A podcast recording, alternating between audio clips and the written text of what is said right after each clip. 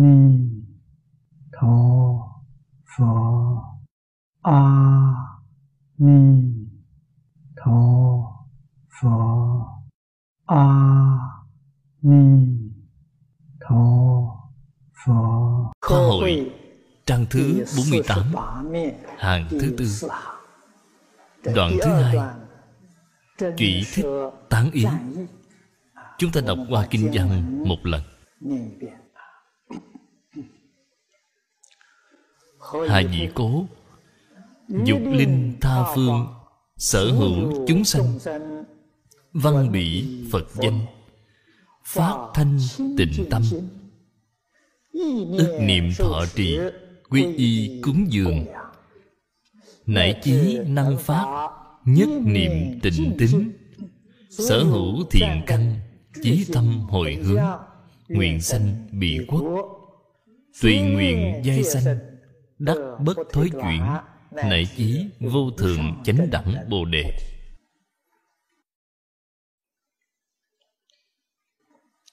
Đoạn kinh văn này Nói rõ với chúng ta. Chư Phật mười phương Tán tán thế giới cực lạc Y chánh trang nghiêm. Dụng ý thật sự là ở chỗ nào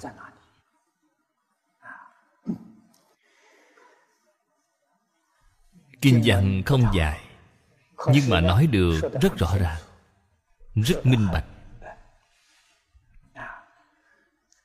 Câu hà dị cố, Nếu dùng lời hiện đây mà nói, Thì nghĩa là Tại vì sao? Đây là một câu hỏi. Hỏi tại vì sao? Dục linh tha phương, Thì tha phương là nói ngoài thế giới cực lạc ra. Thế giới khác Đều gọi là tha phương. Ngoài thế giới cực lạc ra Thì sở hữu chúng sanh Trong sát độ của chư Phật mười phương. Chữ chúng sanh này Là nói chúng sanh trong chính Pháp giới.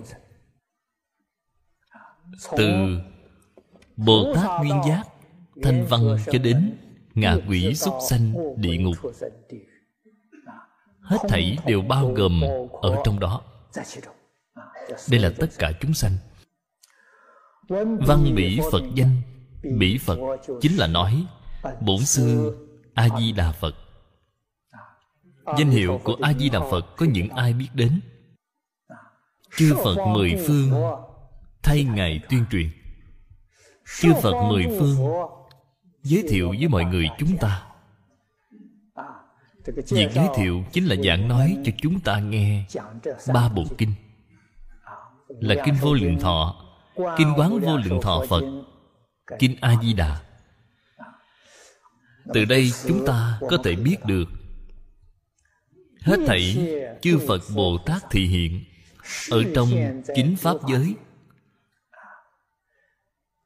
Hằng thuận chúng sanh, Nói ra Vô lượng vô biên, Kinh luận.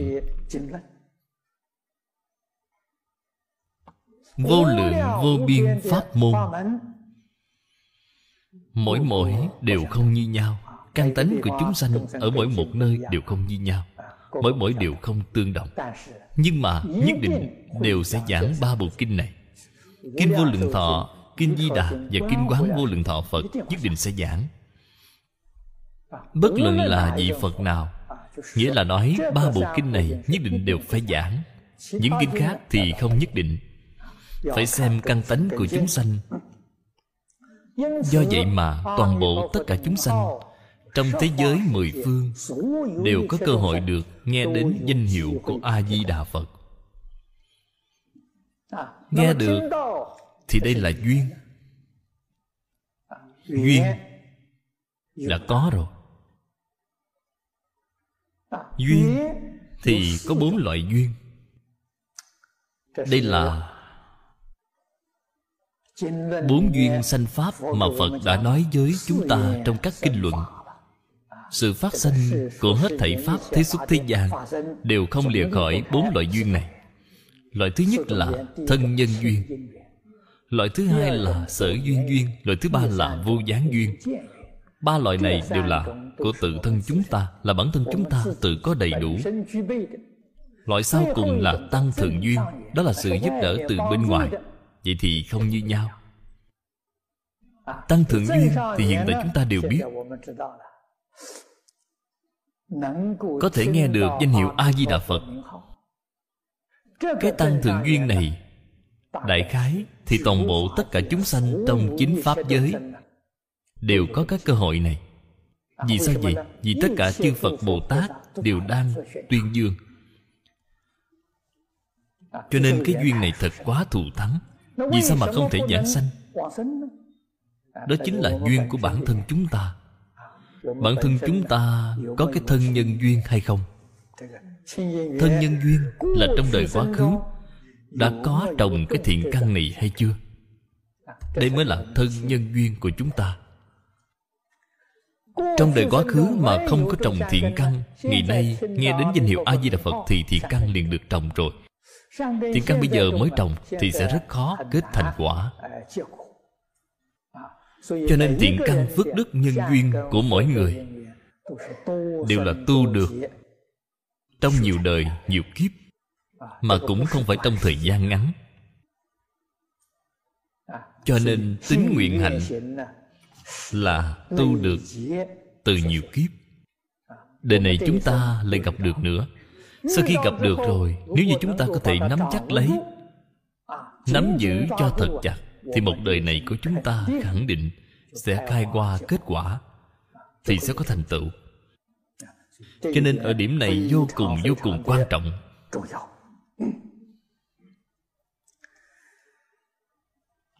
Lão cư sĩ hoàng niệm tổ, trong đoạn kinh văn này đã chú giải cho chúng ta rất là rõ ràng. Chú giải rất hay.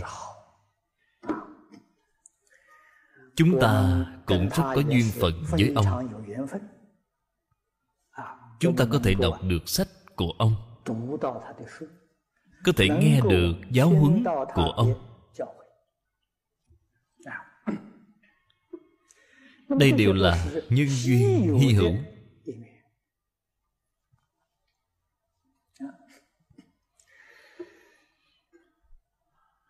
Có cái duyên. Quan trọng nhất là bạn phải có thể tin. Sau khi bạn nghe xong tịnh độ tam kinh, bạn đối với thế giới tây phương cực lạc có tin hay không? Nếu như nghe xong, cho rằng đại khái đây là thần thoại, là ngụ ngôn, chưa chắc là thật.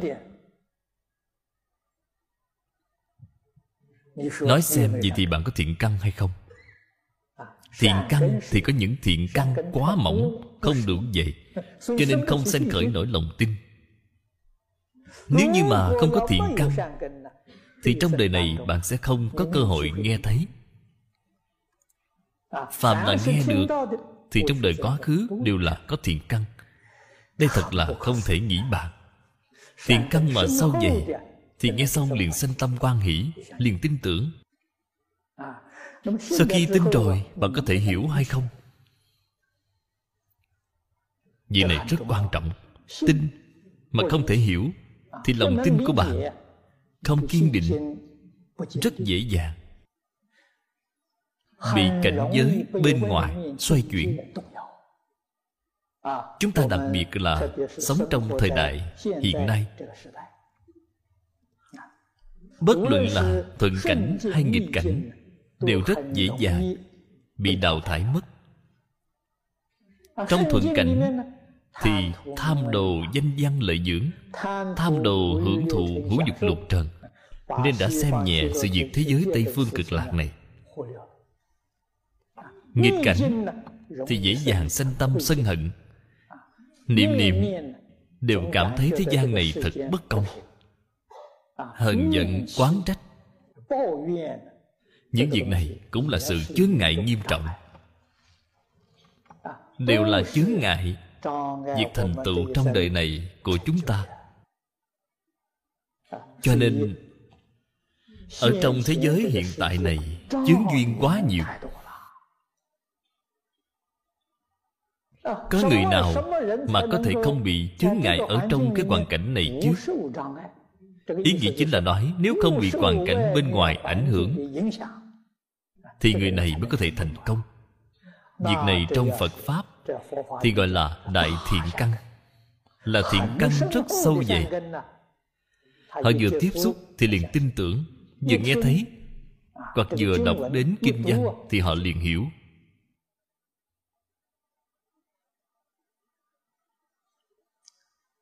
Sanh tâm thanh tịnh kinh kim cang nó rất hay. Tính tâm thanh tịnh tắc sanh thực tướng. thực tướng là trí huệ bát nhã. Trí huệ chân thật. Tâm thanh tịnh mới có thể sanh trí huệ chân thật. có trí huệ chân thật thì bạn mới có thể giải. Bạn giải được sâu bạn giải được rộng. Đương nhiên được thọ dụng.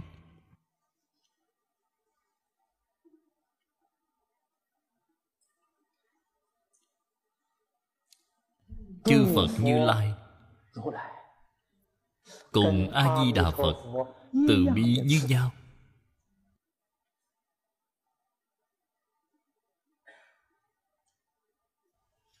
Đều hy vọng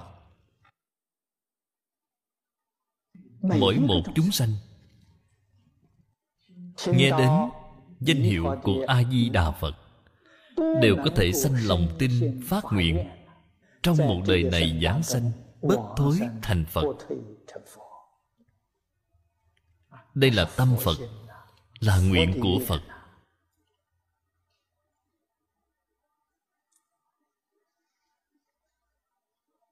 Đoạn này thực tại mà nói Chính là sự thành tựu của nguyện thứ 18 Trong 48 nguyện.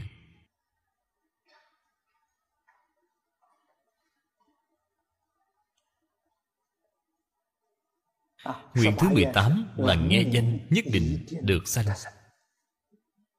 Việc này trên lý luận Thì nói không sai một chút nào. Quyết định được sanh. Nhưng mà được sanh vào lúc nào Thì không nhất định. Có người thì ngay trong đời này được sanh có người thì đời sau đời sau nữa, thậm chí là vô lượng kiếp sau mới có thể giảng sanh. Đây là nguyên nhân gì? Đây đều là duyên không động. Đều ở tại gặp duyên không động. Từ đó cho thấy hết thảy chúng sanh nói lời thành thật phía trước đã nói chúng tôi trong lúc buổi giảng nói chúng ta phải học chư phật như lai nói lời chân thật. Việc này rất quan trọng. Nếu nói lời thành thật với các vị cuộc đời con người cuộc đời của hết thảy chúng sanh thì cái gì là quan trọng nhất? Niệm phật giảng sanh là quan trọng nhất không có cái gì quan trọng hơn sự việc này. Nếu là sự việc, đi ngược lại với việc này, chướng ngại việc này, thì chúng ta phải biết cách mà tránh xa. Nếu là sự việc có ích cho sự việc này, thì ta phải biết thân cận. Hy vọng trong một đời này ta phải hoàn thành được việc trọng đại này. Những việc khác thì không đáng để nói. Danh văn lợi dưỡng của thế gian là giả. Ngũ dục lục trần cũng là giả. Hãy nhớ sự giáo huấn trên kinh kim cang là phàm sở hữu tướng giai thị hư vọng. Ngay cả cái thân thể này cũng là giả.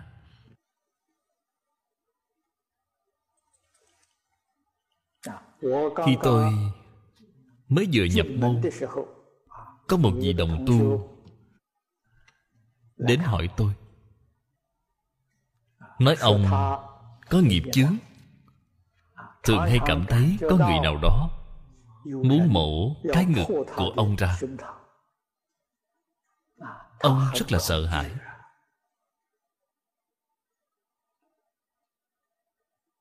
đây rốt cuộc là sự việc gì vậy? Đích thực là nghiệp chướng đã hiện tiền.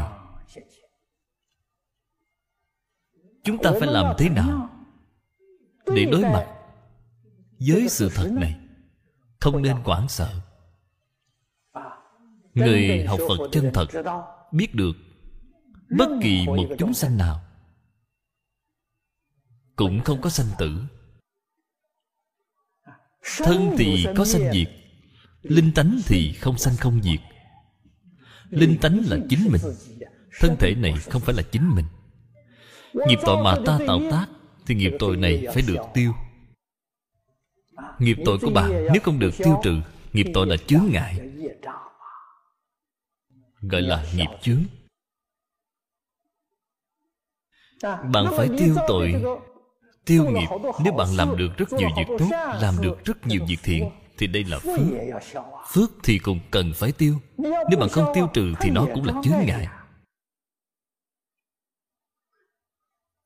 cho nên quả cùng phước đều không có khác nhau đều là nghiệp chướng cần phải tiêu mà thôi. Phước báo hiện tiền là tiêu phước. tiêu thiện nghiệp. ba đường ác là tiêu ác nghiệp. Thế đều là tiêu nghiệp chướng. Nghiệp chướng tiêu trừ rồi thì chân như bổn tánh của bạn liền hiện tiền.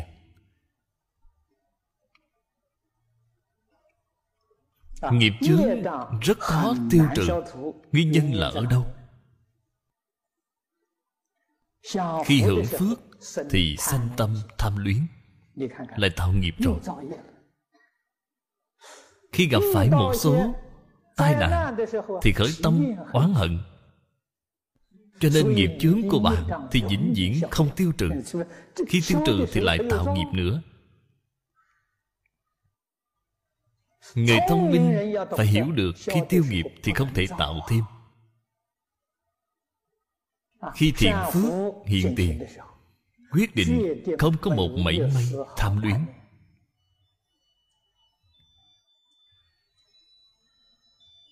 Khi tai họa hiện tiền tai họa nhỏ, như là người ta hủy bán ta.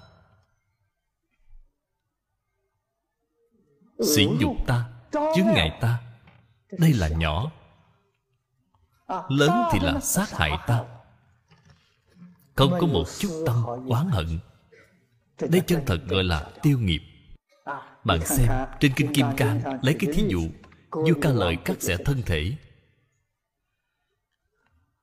những nhục tiên nhân không có một mảy may oán hận đây là tấm gương cho chúng ta xem. Sự sỉ nhục tổn hại khủng khiếp đến như vậy. Mà bạn xem một chút, tâm oán hận cũng không có. Nghiệp chướng của ngài đã tiêu hết rồi. Sau khi tiêu hết thì thành phật. Bạn nói xem vua ca lợi có tốt hay không? Thật sự là tốt nếu như vua ca lợi không phải dùng cái thái độ đó đối với ngài, nghiệp chướng của ngài không tiêu trừ hết thì ngài không thành phật được. Cho nên bồ tát là một người thấy rất rõ ràng, ngài đối với vua ca lợi, chỉ có mang ân đội nghĩa. Ngài đã phát nguyện, ta tương lai thành phật, ngày đầu tiên ta độ chính là ông. Vì những nhục tiên nhân đó chính là thích ca mâu ni phật. Vua ca lợi là ngày trước hãm hại chính là tôn giả kiều trần như. Thích ca mâu ni phật nói lời là giữ lời ngày thành phật thì người đầu tiên độ chính là tôn giả kiều trần như. Đây là cảm ơn, báo ân cho nên sau khi giác ngộ, thì bạn vĩnh viễn sẽ sống trong thế giới cảm ân bạn nói xem quan hỷ biết bao. Bất luận là cái cảnh giới gì hoàn cảnh nhân sự hoàn cảnh vật chất. thuận cảnh cũng tốt nghịch cảnh cũng tốt thiện duyên cũng tốt ác duyên cũng tốt. Vĩnh viễn là cái tâm cảm ơn. vĩnh viễn là cái tâm bình đẳng.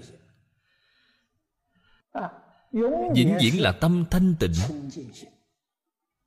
cho nên tâm của bạn thanh tịnh thì sanh trí huệ sanh quan hỷ pháp hỷ sung mãn thọ nhận tai nạn vẫn là pháp hỷ sung mãn. Cái vui đó là từ trong tự tánh từ trong nội tâm mà sinh ra. Không phải liên quan gì với cảnh giới bên ngoài. Chúng ta học phật nếu như ngay cả điểm này cũng không học được vậy thì sai rồi. Đó gọi là học vô ích. Cho nên mỗi một buổi bạn có thể học một cái gì đó để mang về vậy thì buổi nghe giảng này bạn không uổng công. Tu hành nhất định là từ không vọng ngữ mà bắt đầu. Chính là nói lời thành thật mà phía trước đã nói. Nói lời thành thật không thiệt thòi. Người khác lừa ta ta không lừa người khác. Bề ngoài thì thấy là ta thiệt thòi ta mắc lừa. Thực tế thì chúng ta một chút cũng không bị thiệt thòi.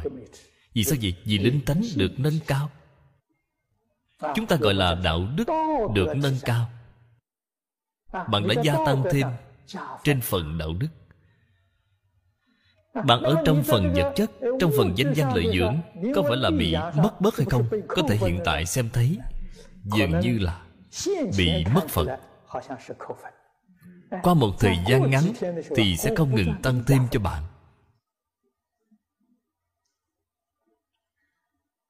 Đây chính là thiện có thiện báo.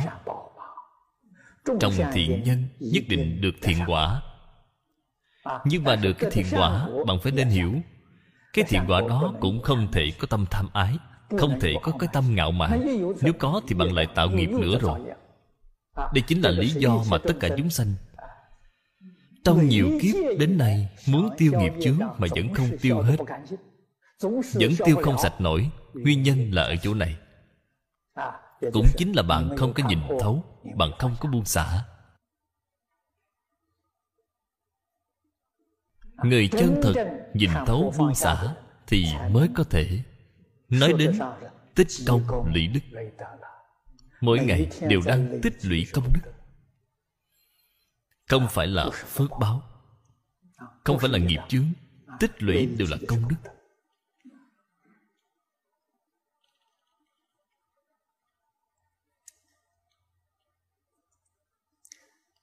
phát thanh tịnh tâm. Ức niệm thọ trì. Đây là điều mà buổi hôm nay chúng ta phải chăm chỉ học tập. Cái gì gọi là tâm thanh tịnh?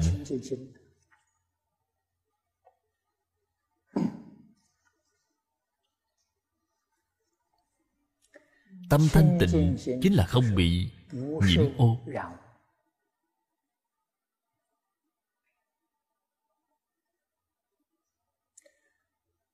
phạm phu. Sáu căn tiếp xúc cảnh giới sáu trần mắt thấy sắc, tai nghe tiếng. Mũi ngửi mùi, lưỡi nếm vị.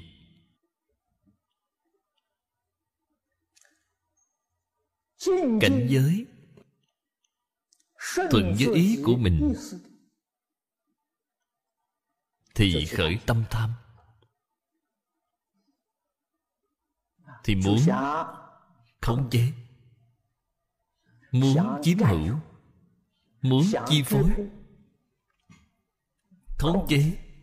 Chiếm hữu chi phối là tạo nghiệp. Thì bạn đã tạo nghiệp rồi. Nghiệp liền tạo thành chướng ngại cho nên gọi là nghiệp chướng. Chân tâm của bạn là thanh tịnh vốn là thanh tịnh.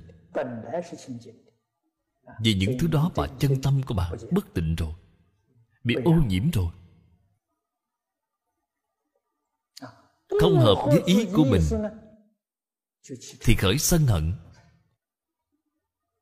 Rất khó vô cùng vô cùng khó. Cho nên bản thân chúng ta phải nên có cái tâm cảnh giác cao độ thời thời khắc khắc phải nhắc nhở chính mình. không thể để cho hoàn cảnh bên ngoài ảnh hưởng. lời hiện nay gọi là ảnh hưởng. Trong phật pháp thì gọi là sở chuyển bạn không thể để cho hoàn cảnh xoay chuyển. Hiện nay chúng ta nói bị cảnh giới xoay chuyển thì vẫn có rất nhiều người nghe không hiểu.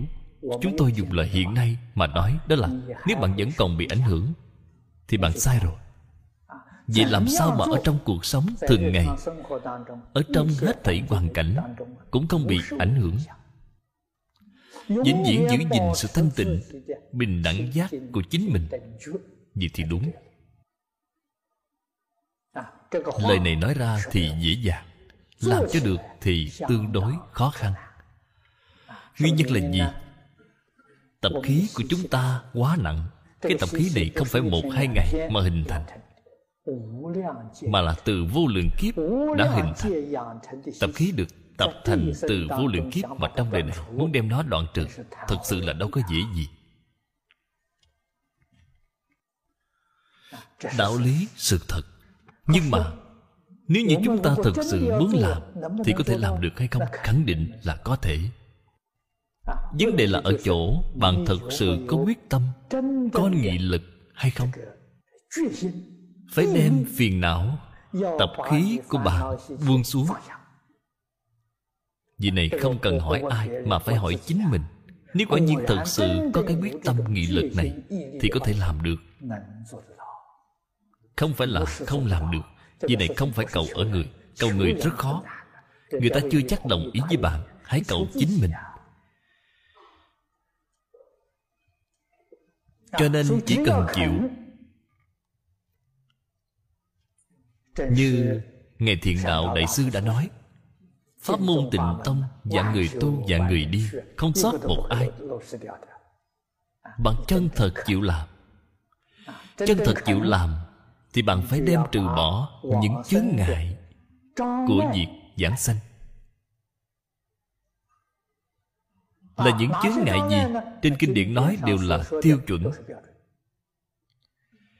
chúng ta khởi tâm động niệm lời nói việc làm hết thảy tương ưng với kinh điển, vậy thì làm sao mà không được giảng sanh? Cho nên ngày ngày tụng kinh, đọc tụng kinh mục đích là gì?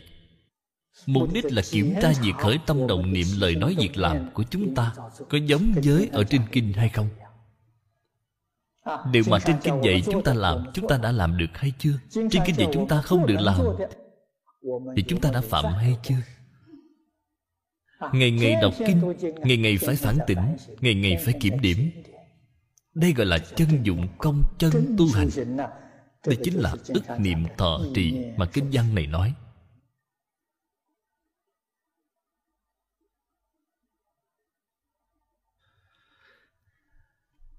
Nhất định phải khiến cho tâm của chúng ta giống với tâm của a di đà phật. Nguyện cũng giống nguyện của ngài lời nói cũng giống với ngài. hạnh cũng giống với ngài. tâm nguyện ngôn hành đều tương ưng với a di đà phật.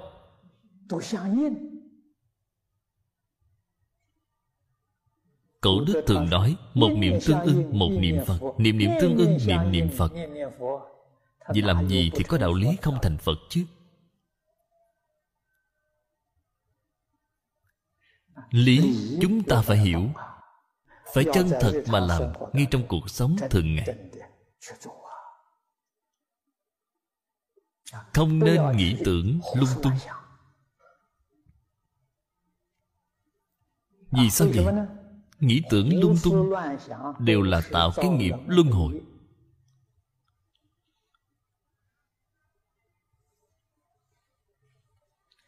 Bạn nghĩ thiện thì sanh ba đường thiện bạn nghĩ ác thì đọa ba đường ác. đều là không thoát ra khỏi sáu cõi luân hồi. Cho nên mới dạy chúng ta nhớ phật niệm phật. cho nên nghĩ tưởng cái gì? Lại không thể nào không nghĩ bảo không nghĩ thì không làm được. Cho nên đem sự suy nghĩ này đổi trở lại. Đổi thành thế giới tây phương cực lạc đổi thành a di đà phật. Chúng ta ngày ngày nghĩ đến phật ngày ngày nghĩ đến thế giới cực lạc tâm tưởng sự thành thì thành công rồi.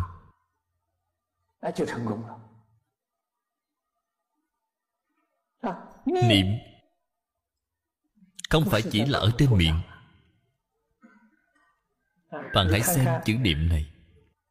Trong văn tự của trung quốc niệm nghĩa là gì? Là kim tâm. Chính là cái tâm này ở hiện tại. hiện tại trong tâm thật có thì gọi là niệm không phải là ở trên miệng.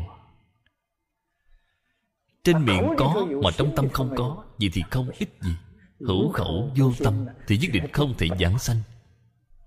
Một ngày bạn niệm được một dạng hai dạng tiếng phật hiệu. người xưa cũng nói là hét bể cổ họng cũng uổng công. Nhất định sẽ không thể giảng sanh. Giảng sanh là trong tâm bạn thật sự có phật thật sự là có thế giới cực lạc. Thật sự có phật thật sự có thế giới cực lạc. Nếu bạn không ngày ngày đọc tụng kinh điển thì sao mà được chứ? Không những đọc kinh, mà còn phải xem những chú giải của các tổ sư đại đức. Thì ấn tượng của bạn mới sâu thế giới cực lạc là quê nhà của chúng ta. Chúng ta bây giờ phải về nhà về nhà mà không biết tí gì về tình trạng ở nhà thì bạn về không được rồi. Bạn vẫn là phải hiểu cho được rõ ràng hiểu cho được minh bạch thì bạn mới có thể về nhà được chứ. Niệm niệm đều là nghĩ việc ở nhà nghĩa là trong tâm của bạn thật sự có.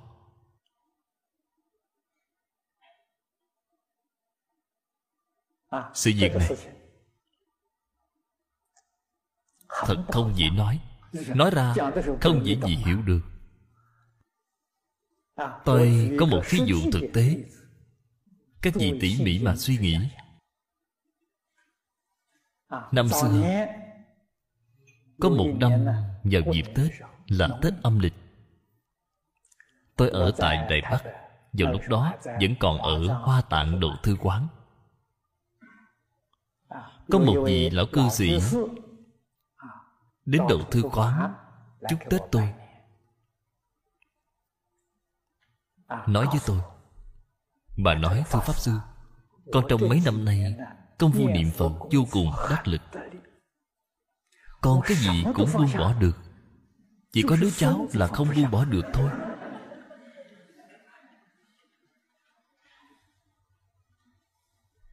Các vị nghĩ xem vậy là như thế nào trong tâm bà cái gì cũng không có hết thảy đều buông bỏ được rồi. nhưng trong tâm vẫn còn đứa cháu không phải miệng bà niệm là cháu tôi cháu tôi à. không phải là bà niệm như vậy. nhưng trong tâm của bà thì thật sự là có niệm như vậy. bất luận là vào lúc nào bà khởi tâm động niệm đều không quên đi đứa cháu này. Đây mới gọi là niệm. Trong tâm bà thật sự có cho nên vào lúc đó tôi liền dạy cho bà. tôi nói bà hãy đem a di đà phật làm thành cháu của bà. vậy thì bà thành công rồi.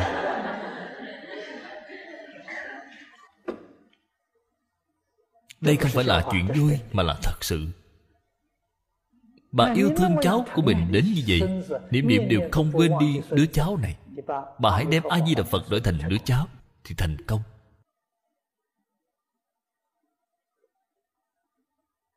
vì sao bà có đổi được hay không thì tôi không biết. Tôi chỉ dạy cho bà cái phương pháp như vậy. Cho nên cái chữ niệm này thì chúng ta phải hiểu. Trong tâm bạn chân thật có. Ở mọi nơi và mọi lúc ở buổi tối nằm mơ cũng không lìa khỏi. Trong tâm bạn chân thật có. Chúng ta phải đem a di đà phật để ở trong tâm đem thế giới tây phương cực lạc y chánh trang nghiêm để ở trong tâm.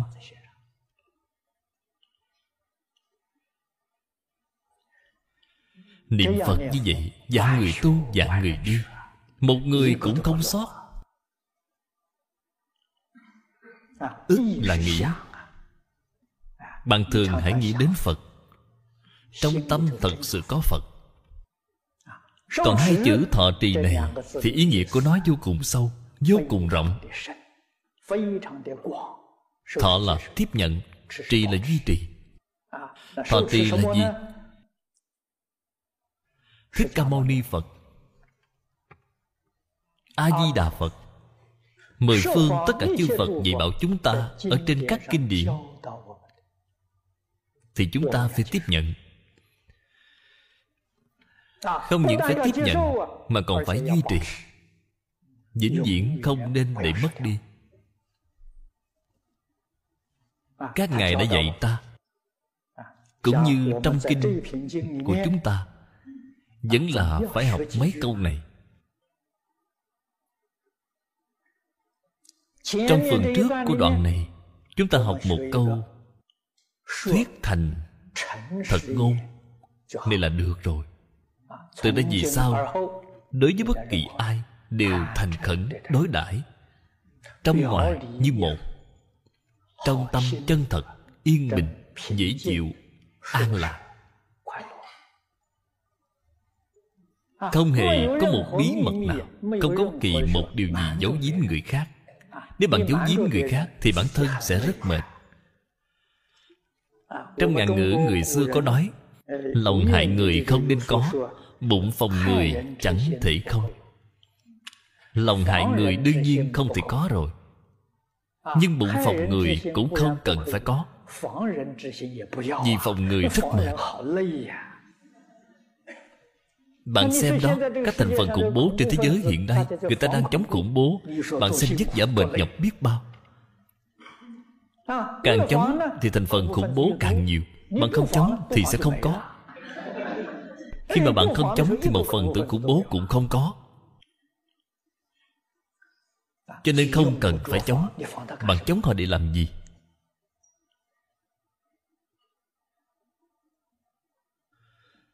Suy cho cùng thì phần tử khủng bố chỉ là thiểu số của thiểu số. Cho dù là thế giới này ngày nay đều xảy ra bạn nói xem các phần tử gây ra khủng bố thì giết hại được mấy người chứ? vài người hoặc vài chục người. trên thế giới này có tới 7 tỷ người.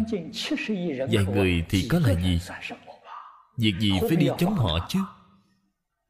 Nếu không may mà tôi gặp phải khủng bố Phần tử khủng bố giết hại tôi Thì tôi còn cảm ơn họ. Vì sao vậy? Vì họ khiến tôi sớm ngày Được rời khỏi thế giới cực khổ này. Tôi được sớm ngày đi đến thế giới cực lạc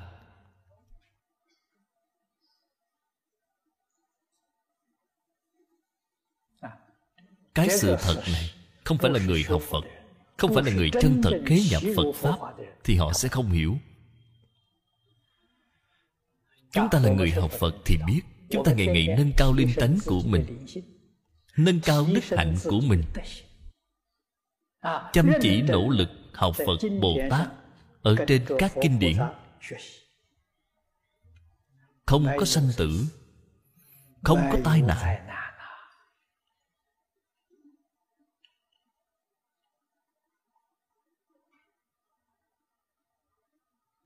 Hôm qua tôi đã nêu ra Một cái thí dụ với mọi người.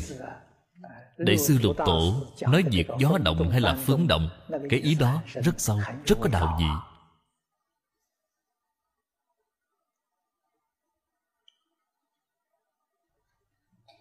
Hết thảy tất cả những lỗi lầm Đều là vọng tưởng phân biệt chấp trước Của chúng ta tạo thành. Chỉ có điều khởi vọng tưởng phân biệt chấp trước Thì thiên hạ thái bình thiền sư trung phong nói rất hay. Thế giới này chính là cực lạc cực lạc chính là thế giới này. Câu nói này ý nghĩa rất sâu. Liền khỏi vọng tưởng phân biệt chấp trước thì nơi đây chính là cực lạc. Có vọng tưởng phân biệt chấp trước thì cực lạc biến thành ta bà. Sự việc chính là như vậy. Bạn phải hiểu được cái đạo lý này hết thảy pháp, phật pháp đều phải cầu từ trong nội tâm, không cầu ở bên ngoài. Bạn cầu ở bên ngoài thì sai rồi. Bạn sẽ sanh phiền não, còn cầu ở nội tâm thì bạn sanh trí huệ. Bạn sẽ đạt được thọ dụng chân thật. Cho nên việc này, chúng ta không thể không biết, cần phải thật sự nỗ lực mà học tập phía sau phải học tập là quy y. Việc này rất quan trọng. Cái xã hội này hiện nay của chúng ta có rất nhiều người.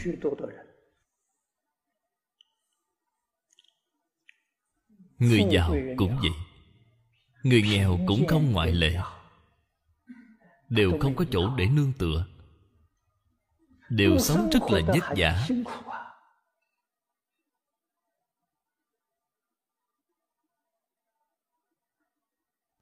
nói một cách thành thật trong mấy mươi năm cuộc đời của mình họ không có cảm giác an toàn. Điều này thật đáng thương.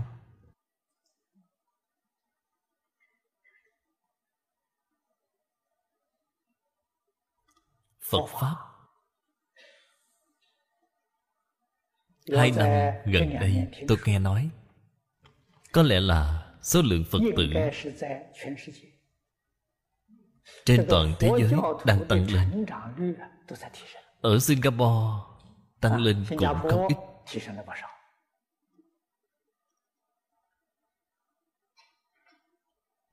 có một số đồng tu nói với tôi phật tử ở singapore chiếm khoảng 51% tổng dân số của cả nước. hơn một nửa rồi. Việc này rất hiếm có hai năm nay tôi sống ở úc châu. Bộ trưởng bộ đa nguyên văn hóa của úc đã nói với tôi. Ông nói trong hai ba năm gần đây tốc độ tăng trưởng của tín ngưỡng tôn giáo tại úc châu.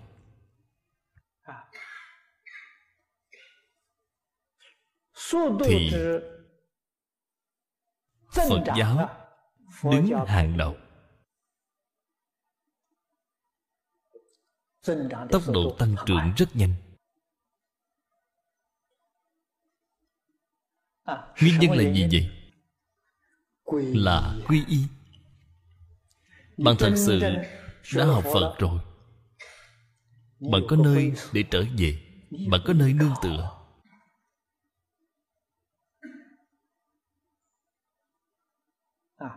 Nhưng mà cái ý nghĩa thật sự của hai từ quy y này thì quy là hồi đầu. Y là nương tựa. Hồi đầu thị ngạn hồi đầu từ đâu vậy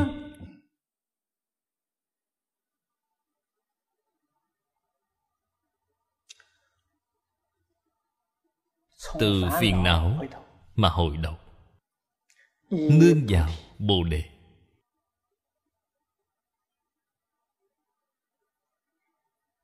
từ ác pháp mà hồi đầu. Từ thập ác hồi đầu thì đương vào thập thiện.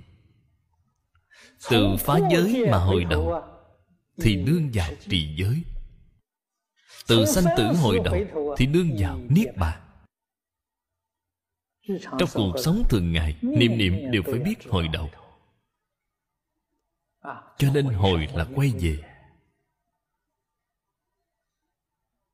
Phật lại lập ra cho chúng ta ba cái tiêu chuẩn gọi là tam quy y.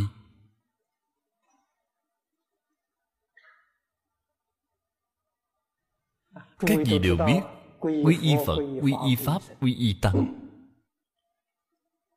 Nhưng mà ngày nay việc làm quy y này chỉ có hình thức mà không có thực chất. Hay nói cách khác chúng ta vẫn là không có quy cũng không có y Thọ tâm quy y rồi Nhưng vẫn chưa có quy y. Việc này thật đáng thương. Bởi vì không biết Phật Pháp Tăng là gì. Nghe đến quy y Phật Cái tượng Phật này. Tượng Phật được nặng từ đất sét Từ cao su. Có câu nói Bồ Tát bằng đất qua sông Còn khó giữ được mình. Vậy thì Bồ Tát đó làm sao mà bảo hộ cho bạn được chứ bạn làm sao có thể nương vào được chứ? Cho nên những hình tượng này chỉ là biểu pháp bạn nhất định phải nên biết chỉ là biểu pháp. Ý nghĩa của phật là giác ngộ. Ý nghĩa của pháp là chánh tri chánh kiến. chính là cái tư tưởng chính xác là cái kiến giải chính xác.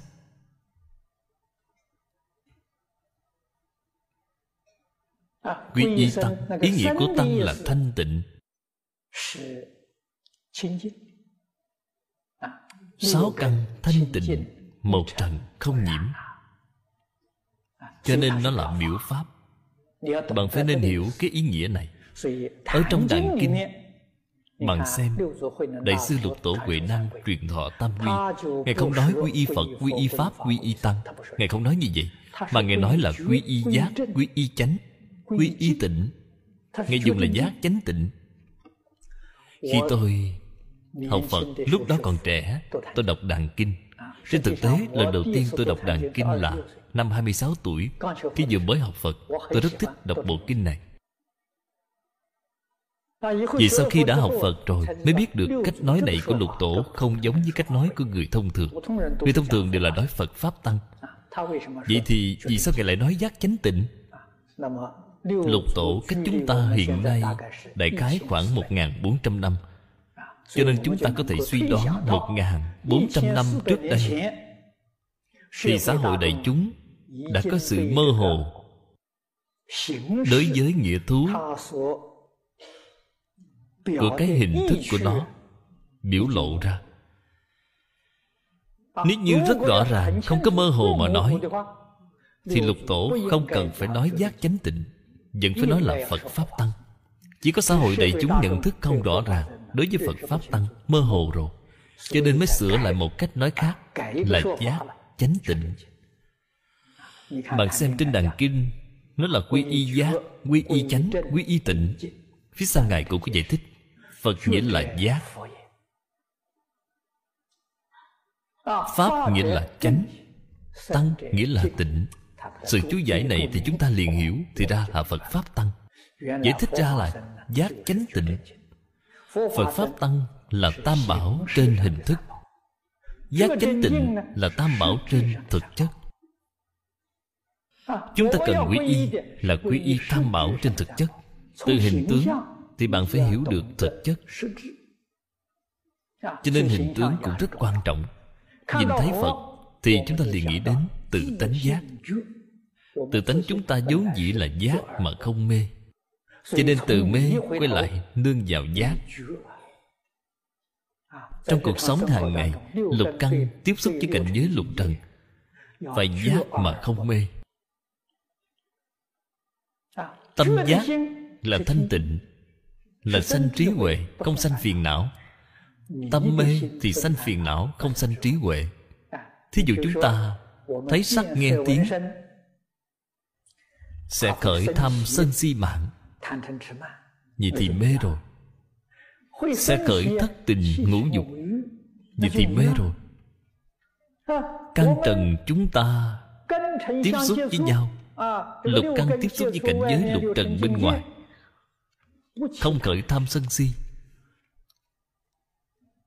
Không khởi danh văn lợi dưỡng. Không khởi ngũ dục lục trần. Đây là giác ngộ cảnh giới rõ ràng là huệ như như bất động là định hết thảy hành vi liền tự nhiên như pháp chính là giới. cho nên bạn sẽ sống đời sống ở trong giới định huệ đó chính là sự giác ngộ chân thật. Nếu bạn sống đời sống ở trong mê tà nhiễm vậy thì bạn đã sai rồi. Đây mới gọi là chân thật quay đầu bạn chân thật có chỗ dựa nương dựa vào tự tánh giác.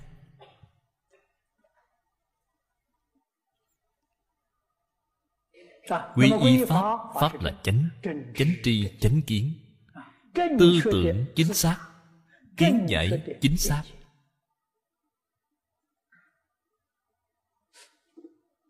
tiêu chuẩn của tà chánh là gì? là kinh điển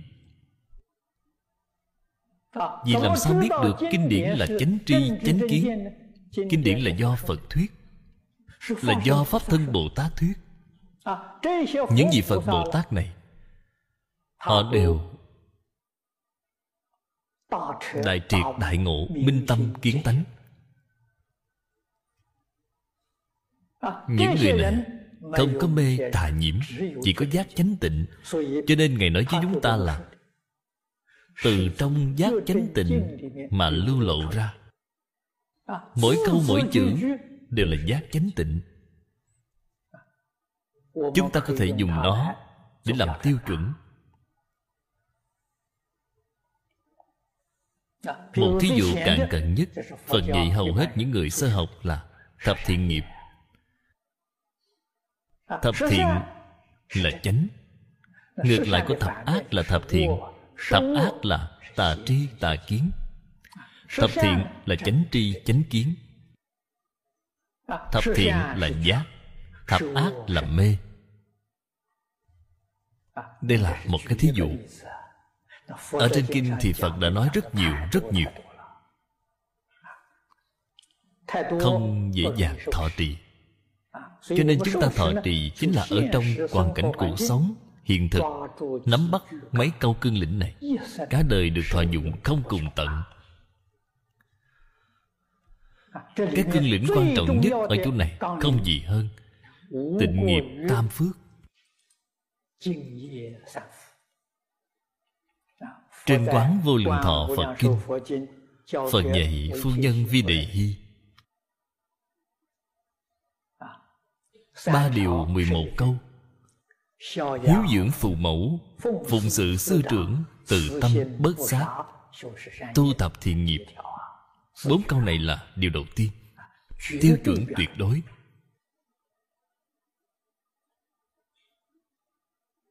Cái tiêu chuẩn này chúng ta học tập như thế nào?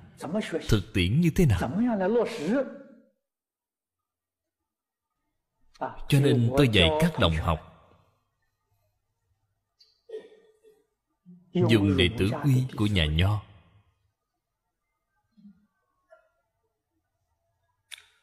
Dưỡng chánh từ nhỏ. Tu dưỡng cái gì vậy? Tu hiếu dưỡng cha mẹ, phụng sự sư trưởng. Dùng kinh thập thiện nghiệp đạo để thực tiễn.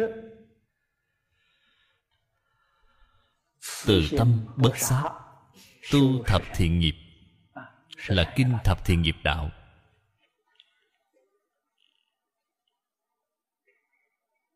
Kinh này chúng tôi đã giảng qua rồi. Điều thứ hai là thọ trì tam quy cụ túc chúng giới bất phạm oai nghi. Điều này thì thọ trì như thế nào? đầu tiên phải thọ trì tam quy y. phải hồi đầu. Thời thời quay đầu. Nơi nơi quay đầu niệm niệm quay đầu. chân thật là quy y. Từ mê mà hồi đầu chúng ta nương vào giác. Từ tánh giác. Từ tà chính là từ tư tưởng sai lầm quan niệm sai lầm. Quay trở lại nương dựa vào chánh tri chánh kiến. Quy y tăng là từ hết thảy nhiễm ô quay đầu trở lại, nương vào tâm thanh tịnh. Tâm thanh tịnh, thân thanh tịnh. Thân tâm thanh tịnh thì hoàn cảnh bên ngoài liền thanh tịnh. Nhất định là không nhận sự ô nhiễm nào. Chúng ta từ cái chỗ này mà thực tiễn. Cụ túc chúng giới. Chúng giới thì không cần phải nói quá nhiều chúng ta chỉ nói ngũ giới. Chỉ học ngũ giới thập thiện. Làm tốt ngũ giới thập thiện thì được. Oai nghi là lễ tiết. Xử sự đối người tiếp vật. Cần phải giữ quy củ. Những quy củ này là sống không phải là chết. Người trung quốc thì có lễ tiết của người trung quốc, người ngoại quốc thì có lễ tiết của người ngoại quốc. Nhập gia phải tùy tục thì mọi người mới quan hỷ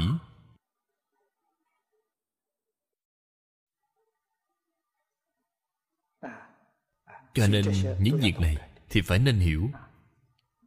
Mọi quần tộc, quốc gia hay tôn giáo đều không như nhau, phương thức cuộc sống cũng không như nhau. Ngay cả ăn uống ngủ nghỉ đều không như nhau.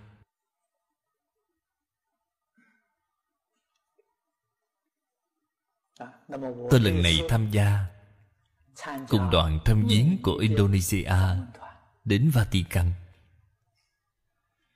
Đi thăm viếng đức giáo hoàng của thiên chúa giáo.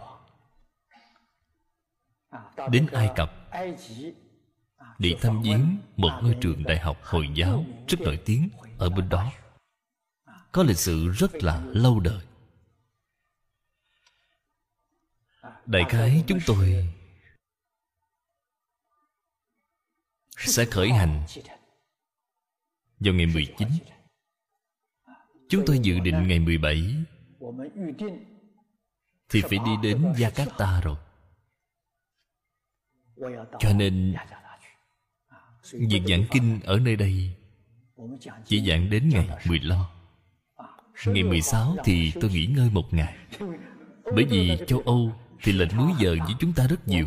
Tôi cần phải điều hòa thân thể.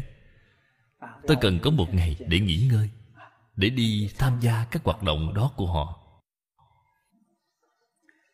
Đây đều là việc có ích Cho hòa bình của thế giới. Tôi lần này đi gặp Đức Giáo Hoàng Tôi sẽ tặng Ngài bốn chữ. Chúng tôi đã làm một cái khung bằng bạc. Tôi đem tặng Ngài Bốn chữ này. Chữ thứ nhất là thành.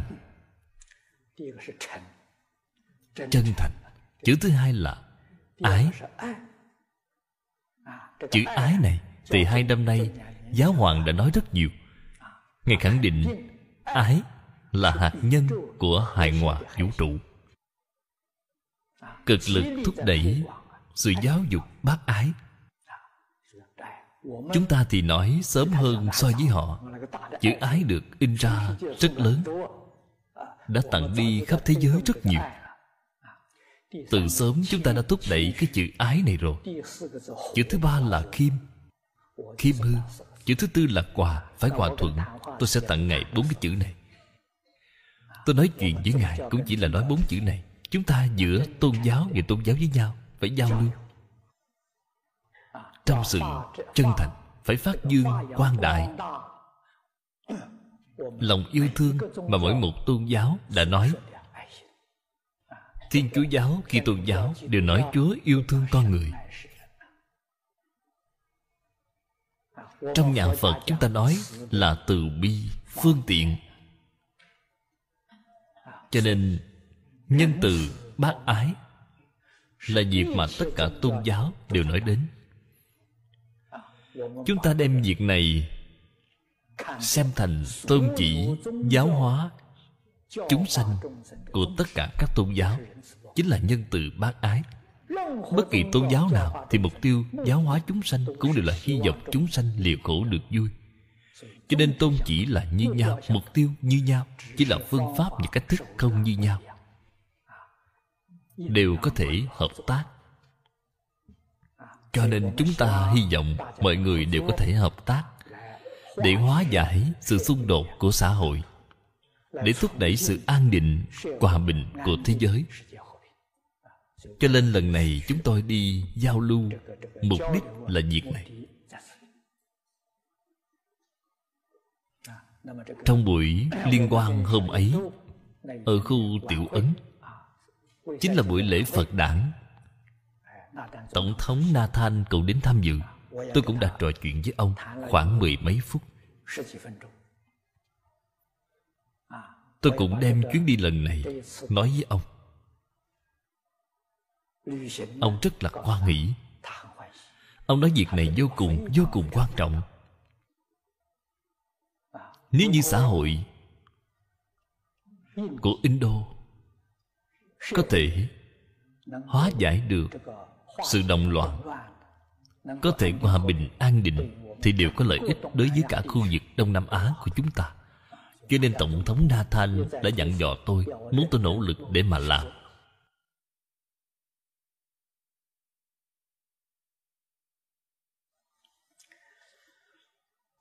Cho nên, kính là một việc vô cùng quan trọng. Cái thành kính này trong mấy năm nay, trong mười mấy năm gần đây, chúng tôi đã đề ra cương lĩnh cho việc tu hành. Đó là chân thành, thanh tịnh, bình đẳng, chánh giác, từ bi. Cùng với nội dung của tam quy y là hoàn toàn tương đồng. Chúng ta niệm niệm, đều không lìa khỏi cái tiêu chuẩn này. Dùng cái tiêu chuẩn này để tu tâm. Mà tu tâm thì trong phật pháp đó là tu từ căn bản. Căn bản là tâm. Hết thảy pháp từ tâm tưởng sanh. Nếu tâm mà chánh, không có một pháp nào mà không chánh. Nếu tâm là tà, thì không có pháp nào là không tà. Pháp không có tà chánh tà chánh là ở tại nhân tâm. Pháp không có giác mê giác mê ở tại nhân tâm. Sự dạy bảo của tam quy y là tổng cương lĩnh. Tổng nguyên tắc giáo hóa chúng sanh của chư phật như lai. Cho nên nó được xếp ở vị trí thứ nhất. Sau đó mới dạy chúng ta cụ túc chúng giới. Bất phạm oai nghi. Bất phạm oai nghi chính là chúng ta đối với tập quán tục lệ cuộc sống của những quần tộc khác nhau phải hiểu, phải tùy thuận. Không thể nào kiên trì cái riêng của chính mình. Những việc này, khi đi các nơi, trong lòng chúng tôi đã có sự chuẩn bị. Thí dụ như đến ai cập. Ai cập bên đó đồ ăn đều là thịt, đồ chay đều không có. Việc ăn chay này của chúng tôi, Bởi vì lần này ở Ai Cập, May mà thời gian không dài, Đại khái chỉ có 3-4 ngày.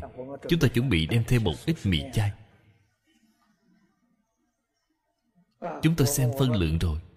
Tự mình phải đem theo bao nhiêu gói, Không thể không chuẩn bị. Còn khi đến Italy, Chúng ta biết Italia thì đồ ăn rất nhiều, Có mì Ý là loại mì sốt cà chua, Vì đó vẫn có thể ráng ăn được. Cũng là ăn được. Vì vậy đều phải nên có sự chuẩn bị, Thì chúng ta Đi đến đó Mới có thể quen được. Mới có thể tùy thuận.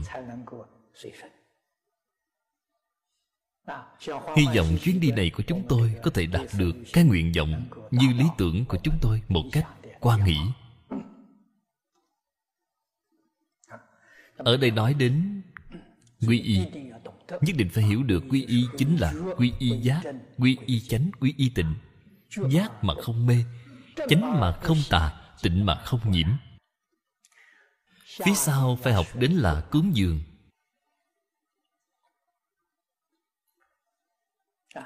Tận tâm, tận lực. Đa tu cúng dường.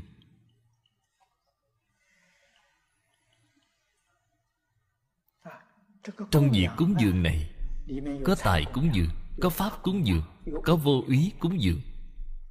Bạn tu loại cúng dường nào thì bạn được loại quả báo đó càng tu thì càng nhiều. Nhưng mà càng nhiều thì bạn phải càng phát tâm cúng dường.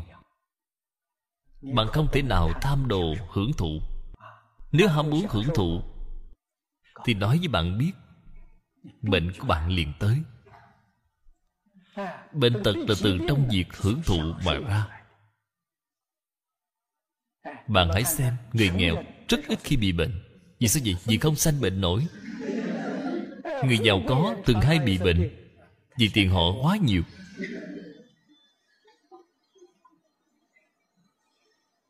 Cho nên chúng ta có sự tài phú này thì nên cúng dường nhiều.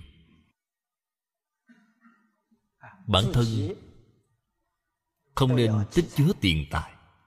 Trên kinh phật thường hay nói, tích tài thì tán đạo. Vì sao lại tán đạo? Vì tích tài thì sanh tâm tham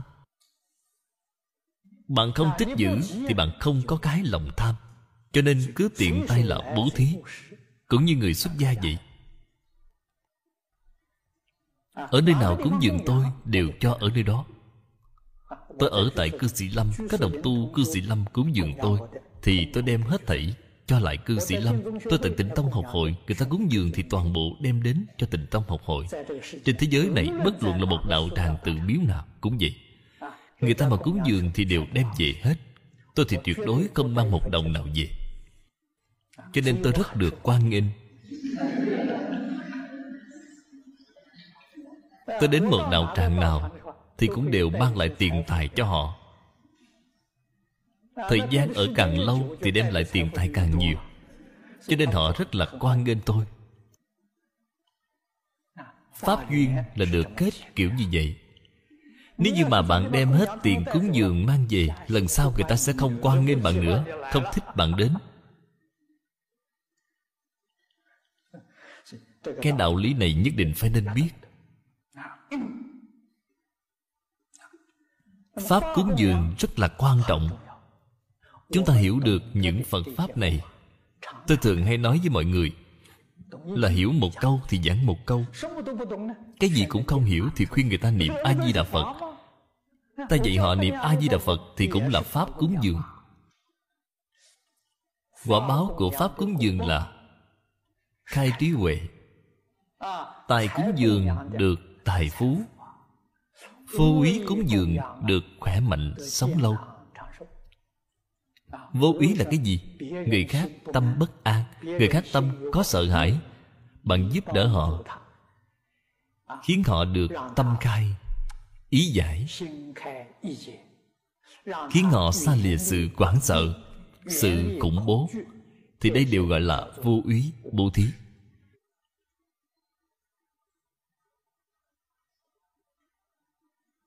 Quả báo của vô úy bố thí là khỏe mạnh sống lâu.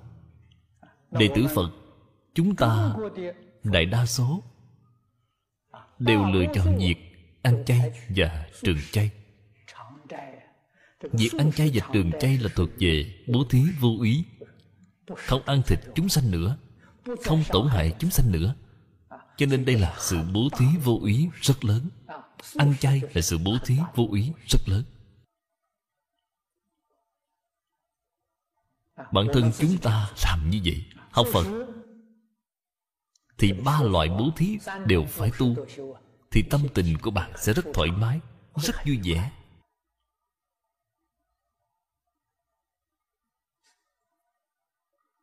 Người xưa thường nói, lo âu khiến người già.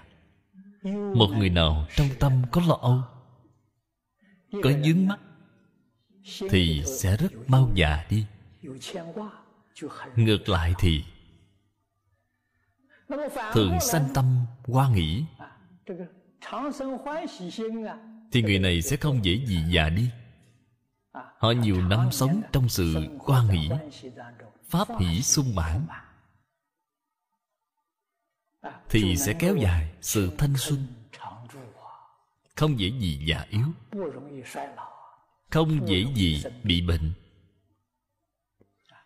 Bạn chân thật tu được ba loại cúng dường này ba loại bố thí ba loại cúng dường này. Dùng tâm cung kính mà tu thì chính là cúng dường. Bạn nhận được cái quả báo. quả báo chính là ở trên hình tướng cái hình tướng này thì có thể cảm hóa rất nhiều người.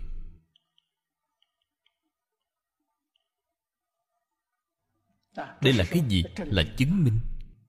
Hiện tại khoa học nói cái gì cũng đều có chứng cứ. Bạn tu ba loại bố thí này thì có lợi ích gì? Cái hình tướng này của chúng ta chính là chứng cứ.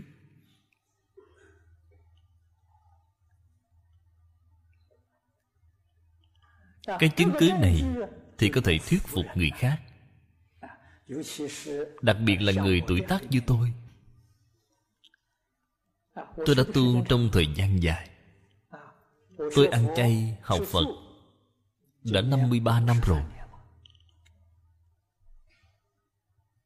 Ăn chay là bố thí tài. Và bố thí vô úy tôi giảng kinh, nói pháp.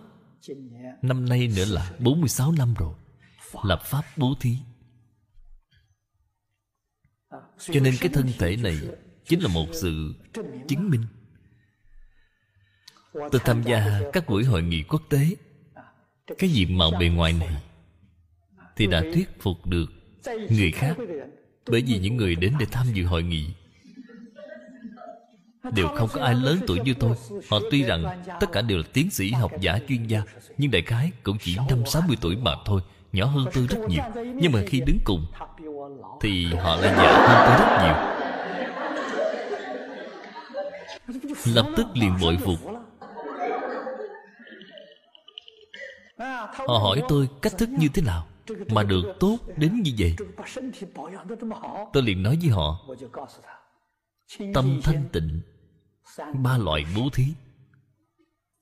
Tôi dạy họ nếu bạn muốn có thể học phật được như tôi, vậy thì bạn phải y theo phương pháp của tôi mà làm. Phải học cái tâm thanh tịnh, trong tâm không có sự nhướng mắt, không có phiền não, không có lo nghĩ.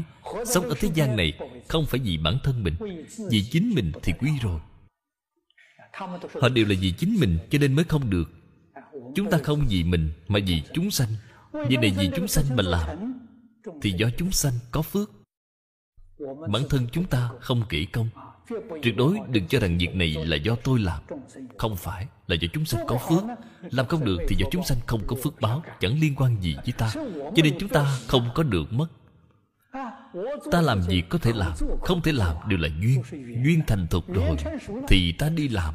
Duyên chưa thành thục thì ta không miễn cưỡng một chút nào. Tùy duyên mà, tùy duyên thì được đại tự tại. Trong tâm muốn làm như thế nào thì đó chính là phan duyên vậy thì sẽ có khổ. Bạn muốn phải làm như thế nào đó? Có việc gì mà có thể khiến bạn muốn làm liền, làm tốt được chứ?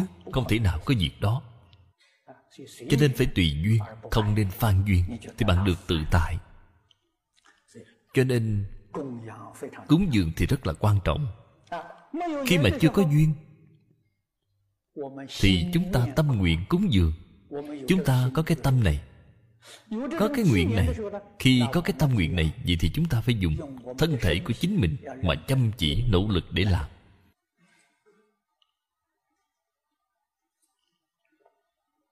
Cho nên hiện tại, tôi theo đuổi những công việc như hóa giải xung đột, thúc đẩy hòa bình này ở trên thế giới.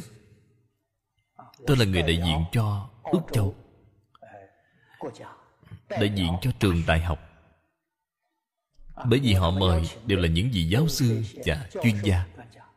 Tôi lấy danh nghĩa là giáo sư để mà đi tham dự. Họ không mời nhân sĩ trong các tôn giáo, cho nên trường đại học tại úc châu. Họ cấp cho tôi cái thân phận này. Vì hiệu trưởng cũng đã nói rất rõ ràng, bởi vì tôi không bằng lòng tiếp nhận. Chúng ta là người xuất gia thì cần cái danh nghĩa này để làm gì? Không cần thiết năm xưa đại khái khoảng 30 năm về trước một trường học ở bên nhật bản muốn tặng bằng cấp tiến sĩ cho tôi tôi đã cự tuyệt tôi từ chối. Tuổi tác đã chừng này rồi thì tôi còn cần nó để làm gì chứ? Họ nói với tôi hy vọng tôi có thể đại diện cho nhà trường đại diện cho đất nước tham gia hoạt động của liên hiệp quốc. Tôi nói vậy thì được. Vậy thì có thể. Như vậy thì tôi mới tiếp nhận nó sau khi tiếp xúc mới hiểu được, liên hiệp quốc mỗi năm họ bỏ ra nhân lực, vật lực và tài lực để theo đuổi công tác hóa giải xung đột, thúc đẩy hòa bình để đầu tư là rất lớn. Nhưng mà chưa có hiệu quả. Nguyên nhân của việc chưa có thành quả thì khi tôi đến đó, tôi đã nói ra, nguyên nhân là ở chỗ nào? Ở chỗ niệm niệm đều không quên đi chính mình. Cái ý niệm vừa khởi lên, thì chính tôi thì đúng, bạn không đúng. Các bạn sai rồi. Cái tâm thái như vậy không phải là quá giải xung đột, mà đó là tạo ra xung đột. Chỗ nào bạn cũng đối lập với người khác, tạo ra xung đột, thì làm sao bạn có thể quá giải xung đột được chứ? Thế là các vị ở cuộc họp đã nói với tôi, vậy thì phải làm sao? Tôi nói, chúng ta phải đem cái ý niệm này chuyển trở lại. Cách đổi như thế nào? Chúng ta khởi tâm động niệm. Vì người khác mà nghĩ. Không nên vì chính mình mà nghĩ. Vì cả thế giới mà nghĩ, chứ không vì mỗi đất nước của chính mình. Phù hợp lợi ích của đất nước mình vậy thì sẽ không thể phù hợp đất nước của người khác. Thì đất nước của bạn sẽ xung đột với đất nước của người khác. Vì mỗi một đất nước ở trên thế giới này, mỗi một dân tộc, mỗi một tôn giáo đều suy nghĩ đến, thì cái xung đột này liền được quá giải. Cho nên tôi nói với họ, chúng ta là một người làm loại công việc này thì bản thân chính mình phải tu dưỡng. Từ căn bản nhất, bản thân chúng ta, đối với tất cả người, tất cả vật, tất cả việc quyết định không có cái ý niệm đối lập. Nếu như có đối lập với người, đối lập với việc, đối lập với vật, thì công việc này không thể nào làm tốt. Bạn có dùng đến lực lượng lớn hơn đi nữa. Nhiều thời gian hơn đi nữa. Thì cũng không được hiệu quả. Liên hiệp quốc đã làm được hơn 50 năm rồi. Mọi người đều nhìn thấy. Đều không có kết quả cho nên phải tiêu trừ đi sự đối lập, sự mâu thuẫn đối với tất cả người, sự và vật khiến cho nội tâm của chúng ta tràn đầy sự ôn hòa. Dùng tâm thái như vậy mà chúng ta theo đuổi công việc này, thì mới có cách để cho công việc này thu được hiệu quả. Về phương pháp làm chính là phải khẳng định người khác là đúng ta thì sai. Tôi còn tăng thêm ngữ khí là người khác sai rồi cũng là đúng. Ta đúng rồi thì cũng là sai. họ nghe xong liền lắc đầu. cái này thì rất khó làm. tôi nói phải rất khó mà làm được. Khó mà bạn có thể làm được vậy thì chúng ta đã chân thật làm ra sự cống hiến đối với nền hòa bình của thế giới ngày nay. Ý nghĩa của hai câu nói này rất sâu. Nếu như không phải là người thật sự đã khế nhập phật pháp, thì họ sẽ nghe không hiểu. Vì sao vậy? Người khác sai rồi cũng là đúng. Ta đúng rồi cũng là sai. Các vị học phật cũng đã không ít năm rồi, các vị có thể giải thích được hai câu nói này hay không? Các vị có thể nghe mà hiểu được hay không?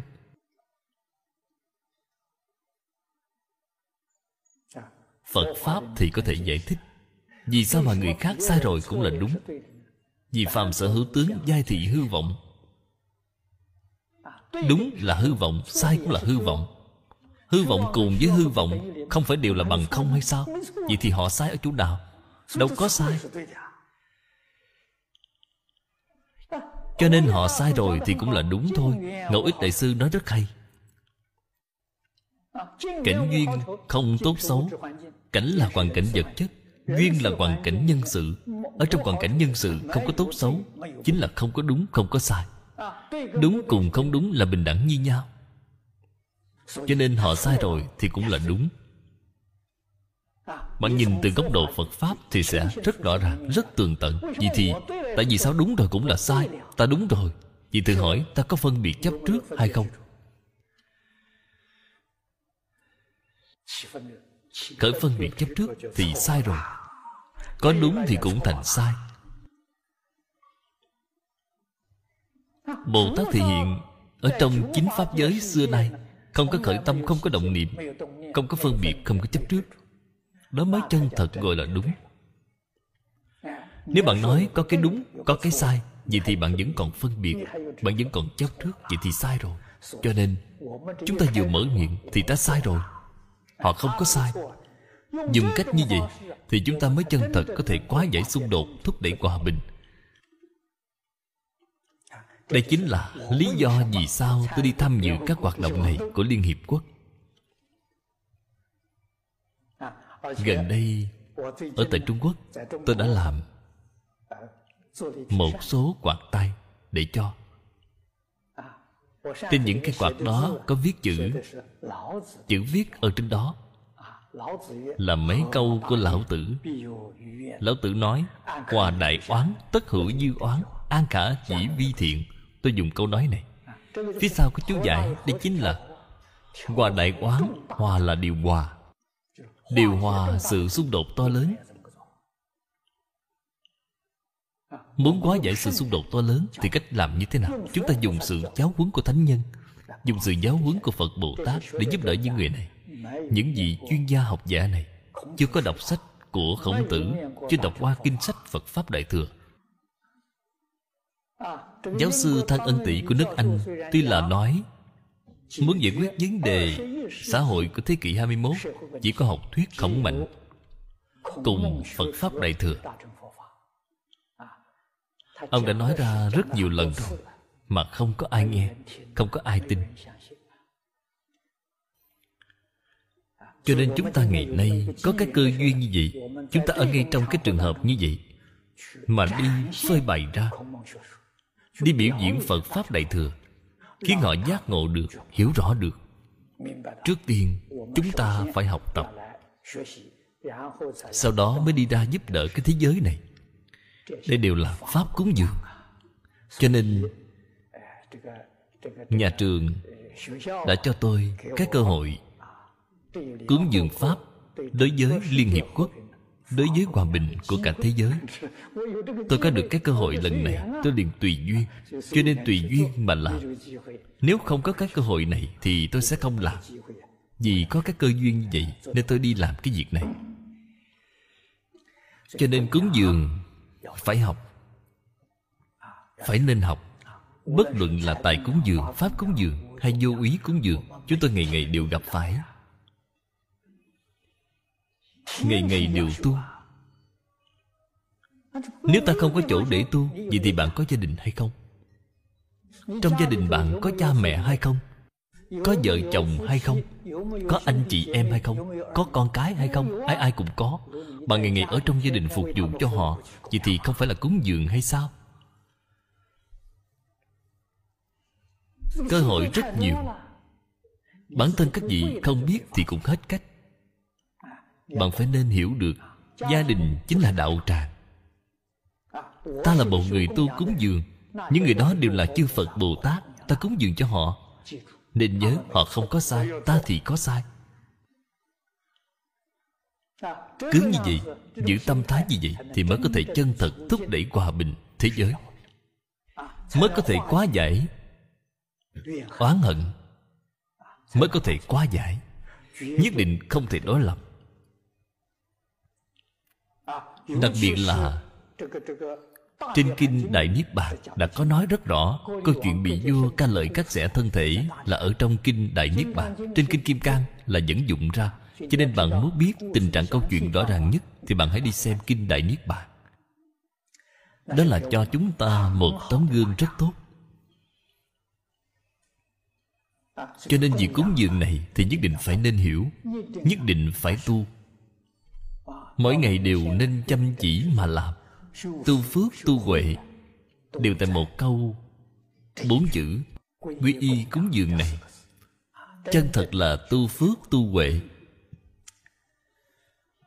Phía sau thì nói là, nảy chí, năng pháp nhất niệm tình tính.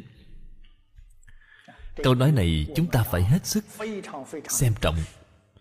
Chúng ta đối với pháp môn tịnh độ, đối với a di đà phật, phải tin, phải nên tịnh tính tin tưởng một cách thanh tịnh. Ở trong câu này thì chữ quan trọng nhất chính là chữ nhất niệm. Nhất niệm tịnh tính. Tịnh tính thì không khó, cái nhất niệm tịnh tính thì mới khó.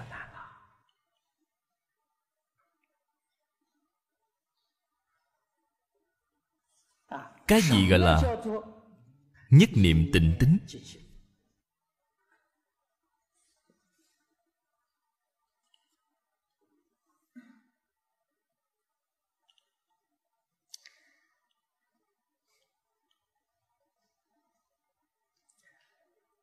Trong thiền tông trung quốc, có một câu nói rất hay. Thức đắc nhất, dạng sự tất. Đến khi nào bạn nhận thức được nhất, thì việc gì cũng đều viên mãn.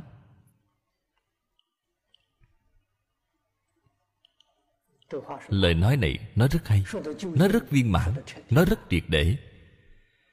Cái gì gọi là viên mãn vậy? Chứng được vô thượng chánh đẳng bồ đề thì mới gọi là viên mãn. Do đây mà biết, nếu bạn chân thật nhận thức được nhất, thì bạn thành phật. Bồ tát làm không được. Nhất nghĩa là gì? Là nhất tâm. Nhất chân pháp giới. Trong những lúc giảng kinh, chúng tôi đã nói qua không ít lần. Nhất tâm là năng chứng, là năng nhập. Nhất chân pháp giới là sở chứng, sở nhập. Năng và sở là một, không phải hai.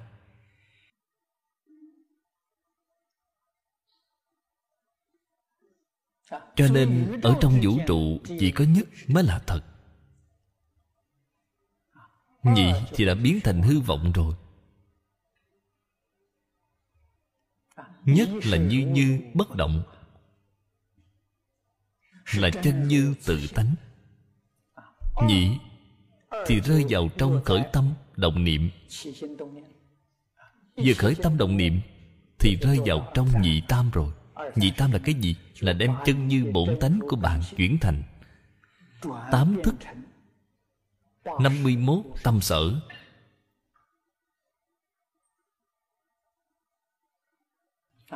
Nhị là nhị ý, tam thì chính là tam tâm.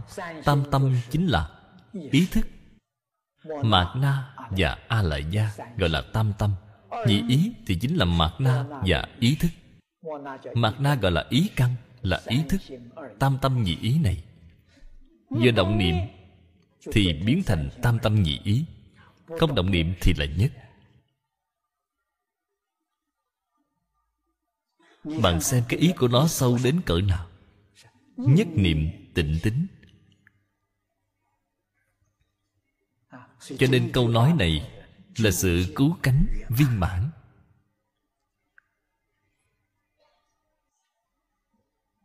Đây là cảnh giới. Ở trên quả địa như lai. Pháp thân bồ tát vẫn còn đang nỗ lực vẫn còn đang không ngừng nâng cao. Ngày nay chúng ta học tập nhất niệm. Khó. Chúng ta từ tịnh tính mà bắt đầu. Vậy thế nào thì gọi là tịnh tính? Chúng ta đối với tịnh tông. Đối với a di đà phật. Thế giới tây phương y chánh trang nghiêm. A di đà phật tiếp dẫn hết thảy chúng sanh, giảng sanh tịnh độ. Chúng ta một mảy may cũng không hoài nghi.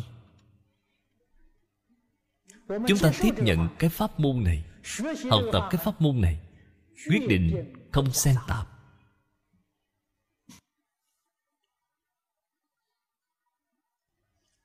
Bởi vì đến phần sau cùng, thì thế tôn vì chúng ta phương pháp giảng sanh. Ở trong cái phương pháp giảng sanh thì một câu nói quan trọng nhất là phát bồ đề tâm nhất hướng chuyên niệm. Chính là nhất niệm tịnh tính mà ở chỗ này đã nói. Phát bồ đề tâm là nhất niệm. Nhất hướng chuyên niệm là tịnh tính. Cổ đại đức dạy bảo chúng ta, không hoài nghi, không xen tạp, không gián đoạn. Cách dạy như vậy thật sự là tam căn phổ bị lợi độn toàn thâu. Chúng ta sẽ có phần. Cách nói như vậy đều là căn cứ vào cách nói của đại thế chí bồ tát chúng ta phải nên biết. Lão cư sĩ hạ liên cư ở trong tịnh tu tiệp yếu, có lẽ có đồng tu đã xem qua quyển sách này rồi. Trong quyển tịnh tu tiệp yếu, nói sơ tổ tịnh tông, là đại thế chí bồ tát.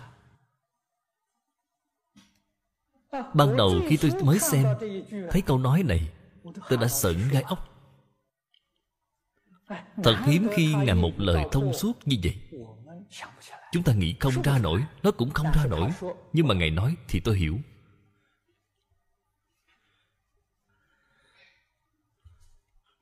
Tôi có thể hiểu được là nhờ năm xưa đã đọc qua lăng nghiêm. Kinh lăng nghiêm đại khái tôi đã giảng qua sáu bảy lần rồi đây là học được khi thân cận với lão sư lý ở tại đại trung. Nên đã có một chút nền tảng này. Nhưng mà trước sau vẫn chưa hề nghĩ đến. Để thế chí bồ tát là sơ tổ tịnh tông. Mọi người có thói quen hay nói sơ tổ tịnh tông của chúng ta là quệ diễn đại sư. Quệ diễn đại sư là sơ tổ của tịnh độ tông, trung quốc. Vậy thì chúng ta sẽ lập tức nghĩ đến bồ tát phổ hiền ở trên kinh hoa nghiêm sau cùng mười đại nguyện dương vẫn quay về cực lạc, vậy thì chúng ta biết được. Bồ tát phổ hiền là sơ tổ của tịnh tông ở thế giới ta bà này.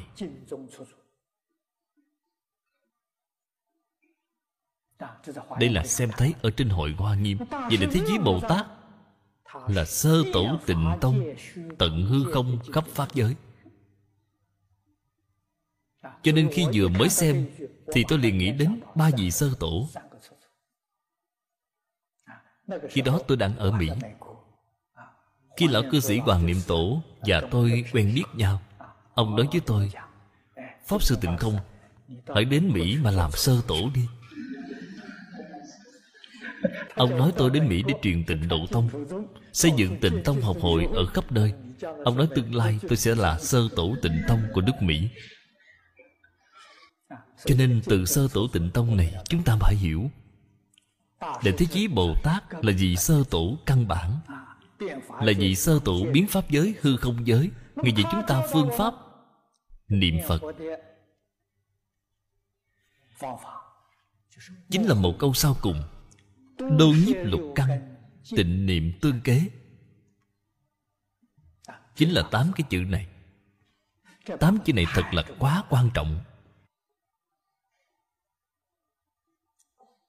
Đô nhiếp lục căn ở chỗ này chúng ta nói chính là quy y cúng dường. Đô nhiếp lục căn đem cái tâm thâu nhiếp trở lại.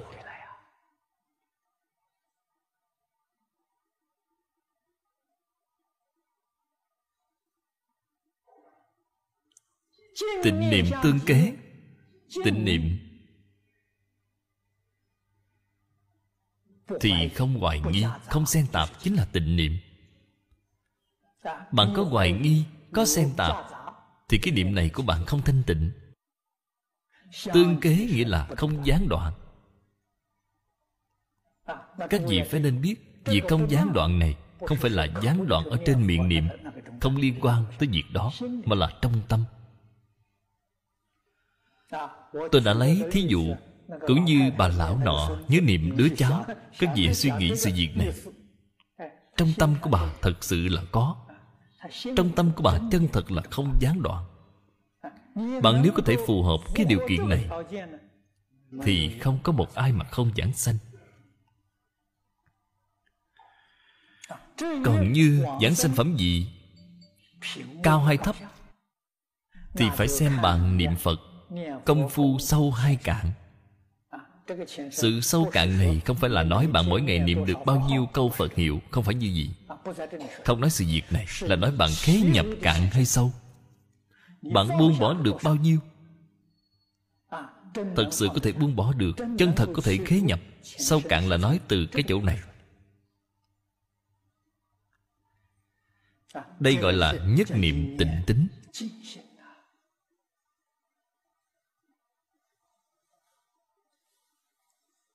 Tất cả thiện căn, trí tâm hồi hướng, nguyện sanh bị quốc trong câu này có đầy đủ ba điều kiện của tịnh độ tông là tính, nguyện, hạnh.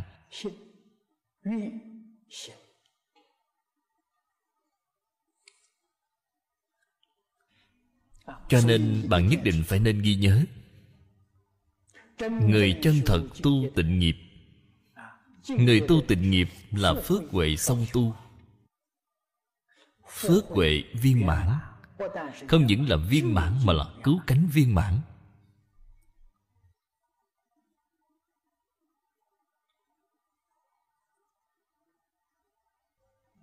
Từ đây mà biết, đoạn thập ác tu thập thiện. Việc này thì nhất định không thể thiếu. Ở trong giai đoạn trước mắt của chúng ta từ sớm thức dậy, cho đến đêm tối đi ngủ. Sáng sớm thức dậy, phải nhắc nhở chính mình. Cho nên khóa sớm là nhắc nhở mình. Khóa tối là phản tỉnh.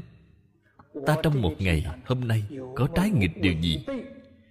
Với sự giáo huấn của phật đà hay không? Thập ác, ta có phạm hay không? Thập thiện thì ta có tu hay không? Đây mới thực sự là đang làm công khóa sớm tối. Loại thời khóa sớm tối này là công phu chân thật. Cho nên phải tu cái thiện căn của chính mình, đoạn ác tu thiện. Niệm phật là tu định. Đọc kinh, nghe kinh là tu huệ chúng ta mỗi ngày niệm niệm đều ở trong giới định huệ. Ngày ngày đều không ngừng quân tu giới định huệ. Đây mới có thể có được thành tựu. Dùng cái tâm này, cái thiện căn này, chí tâm hồi hướng. Chí tâm chính là nhất tâm. Nhất tâm mới có thể biến pháp giới hư không giới. Vì sao vậy? Trong tâm của bạn không có phân biệt, không có chấp trước, không có khởi tâm động niệm, thì tâm này là bằng với hư không, pháp giới. Nếu như có phân biệt chấp trước, thì tâm này của bạn nhỏ. Nói một cách khác, thì tâm của bạn phạm vi của nó rất có hạn cho nên, buông bỏ vọng tưởng phân biệt chấp trước. Một ý niệm ý niệm này là bằng với hư không khắp pháp giới. Cái sức mạnh hồi hướng này, quá lớn quá lớn. Không chỉ mọi người chúng ta nói là chúng sanh chính pháp giới. Chúng ta nói chúng sanh trong mười pháp giới thì không có, chưa có ra khỏi thế giới ta bà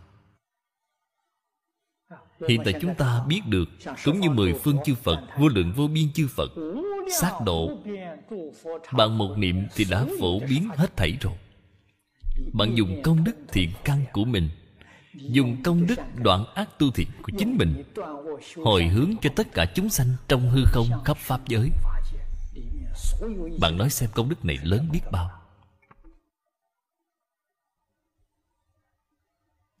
Mỗi một người chúng ta đều có thể làm được. Vấn đề chính là bạn có hiểu hay không? Có biết hay không? Thật sự hiểu. Thực sự biết làm rồi. Không nên cho rằng chúng ta trong hiện tại không có cái cơ duyên này, không có tu hành thù thắng như chư tổ sư đại đức ngày trước. Chúng ta như thế nào thì cũng không sánh được với họ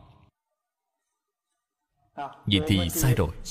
Cơ duyên của chúng ta thực tại mà nói thì tuyệt đối không thua kém họ. Tôi còn dám nói là duyên phần của chúng ta thù thắng hơn họ. Vì sao vậy? Vì họ không phải thời loạn thế. Không có gặp phải nhiều khổ nạn đến như vậy. Nếu họ gặp phải cái hoàn cảnh giống như chúng ta hiện tại, thì e rằng cũng có rất nhiều người sẽ bị đào thải mất chúng ta ở trong hoàn cảnh hiện tại này, thành tựu được như vậy, thì vượt hơn cả họ.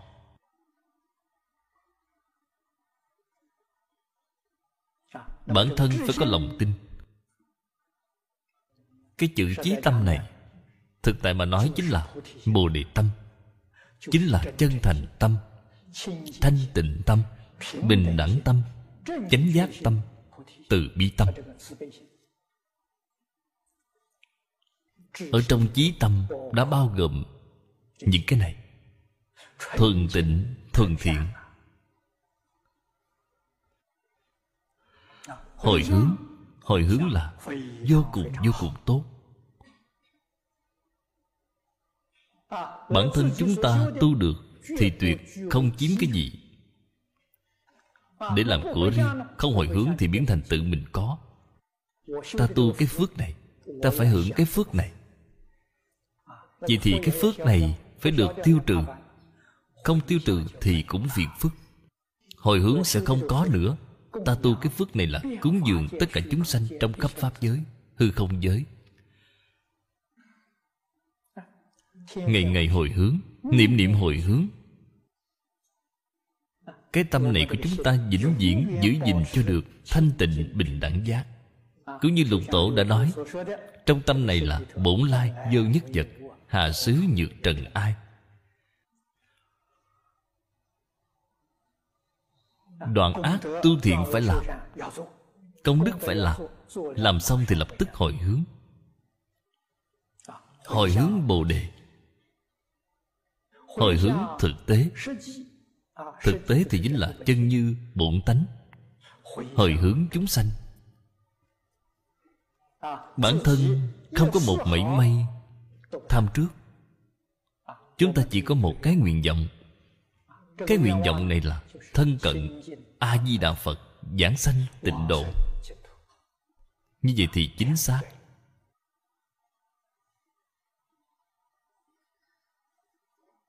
Thân cận a di đà phật, giảng sanh tịnh độ thì cũng không nên lo lắng.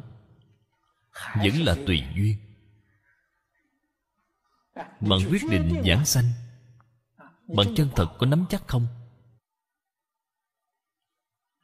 Hiện tại bạn vẫn chưa đi. bạn dội vàng muốn đi Vậy thì không được. Dội vàng muốn đi thì phan duyên. Sự dội vàng đó là phân biệt chấp trước. Trái lại còn đi không được. Cho nên không thể lo lắng Sốt ruột. Hầu hết người giảng sanh trong đó Có hai cái duyên một cái là Bản thân bạn Nghiệp vẫn chưa tiêu trừ hết. Nghiệp báo của bạn, Thân nghiệp báo của bạn, Thân nghiệp báo tiêu tận Thì thọ mạng của bạn sẽ hết. Vào lúc này thì duyên của bạn thành thục rồi. Một loại khác nữa. Cho dù nghiệp báo của bạn tiêu hết rồi, Thọ mạng của bạn khi hết rồi, Thì là thọ mạng học Phật tăng trưởng. Thì nó sẽ kéo dài thêm. Kéo dài thì bạn sẽ có việc để làm. Trên thực tế mà nói, đây chính là trong nhà phật thường nói là thường nguyện tái lai. Bạn không cần đến thế giới cực lạc rồi mới quay trở lại. Hiện tại nghiệp lực của bạn tiêu rồi. Nếu nguyện lực sanh ra, vậy thì chính là thường nguyện tái lai. Nghiệp lực tiêu rồi thì bạn cũng nên đi giảng sanh nhưng mà bạn vẫn không giảng sanh, bạn vẫn tiếp tục ở lại thế gian vài năm nữa. Thời gian ở lại dày hay ngắn, không phải là bản thân mình quyết định, là do duyên quyết định. Chúng sanh ở thế gian này còn có duyên với bạn, thì sống thêm thời gian nữa chưa có duyên vậy thì đi sớm một chút. Cho nên bồ tát ở tại thế gian này, nếu duyên không còn nữa, thì họ liền đi ngay. Họ đến và đi rất tự do. Nhất định phải hiểu được cái đạo lý này, hiểu được lý rồi thì bạn sẽ không còn lo lắng nữa. Lo lắng là phiền não. Tôi muốn được đi sớm một chút thì đây là phiền não. Đi không được, trái lại còn bị chướng ngại. Hết thảy đều tùy duyên. Ở trong tất cả cảnh giới, phải học như như bất động. Nước chảy thành sông. Đây là hoàn mỹ nhất.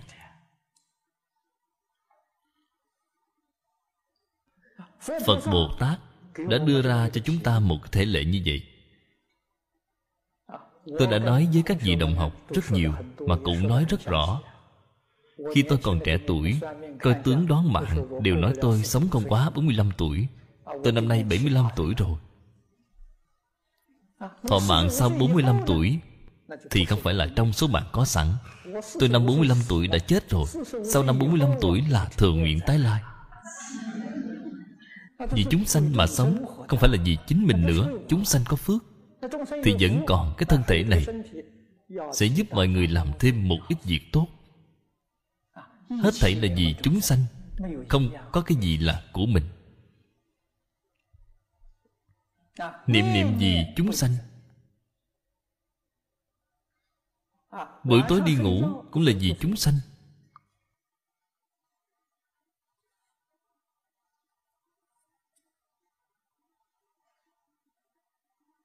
Cái hình tướng này Hình tướng chính là dáng vẻ bề ngoài.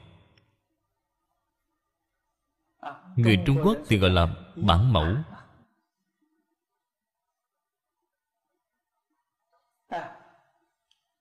Hiển bày ra Cho mọi người thế gian xem. Bạn cảm thấy như vậy là tốt Như vậy thì tu được. Không phải là do nghiệp lực thành tựu cái dáng vẻ này do tu mà được. Bạn phải thật sự có thể y giáo phụng hành. Như Pháp mà tu hành, thì bạn có thể đạt được. Tiền tài. Có vô lượng tiền tài, không phải vì chính mình. Chính mình mỗi ngày vẫn là ăn rau, cải, đậu hũ. Ăn mặc ngủ nghỉ đều không mảy may cầu kỳ hết thảy đều tùy duyên. Tiền tài phải nên vì chúng sanh mà làm việc. Thường xuyên có người tặng tiền cho tôi. Ai tặng thì tôi không biết. Tặng cho tôi thì họ biết mã số tài khoản ở ngân hàng họ chuyển vào trong đó. Không biết là ai chuyển nữa. Bình thường mọi người cúng dường cho tôi. Thì các vị đều biết tôi liền đem bố thí. Chỉ có gửi vào trong ngân hàng, là không biết ai gửi, vậy thì hết cách. Đành phải nhận thôi. Nhận để làm việc hữu ích. Tiền nhiều thì làm nhiều, tiền ít thì làm ít. Không có tiền thì càng tốt, không có tiền thì tôi cũng không phải làm gì hết. Nhưng mà những món tiền này rất lớn. Mỗi năm quy ra thành đô la mỹ. Cũng là mười mấy triệu đô, cho nên phải tìm đến rất nhiều hạng mục tốt, đi khắp nơi để xem nơi nào có việc tốt để làm. Thì nhanh chóng đi làm. Gần đây, tôi cho in một ngàn bộ đại tạng kinh bởi vì số tiền phải dùng đến là rất nhiều, có thể sẽ thêm một ngàn bộ nữa. Hai ngàn bộ đại tạng kinh, đại khái cũng cần có đến ba triệu đô la mỹ.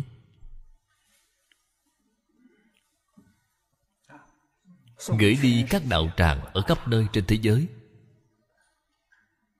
Chúng tôi đề xướng, đọc tụng kinh điển. Đề xướng nghiên cứu giáo nghĩa.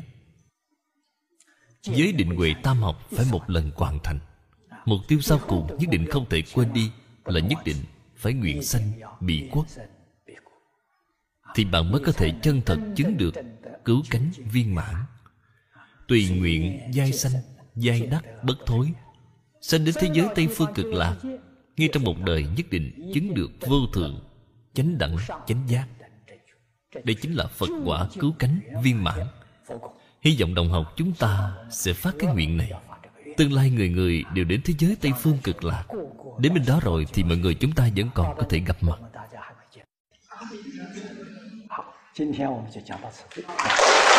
A Ni Tho Phở A Ni Tho Phở A Ni Tho Phật.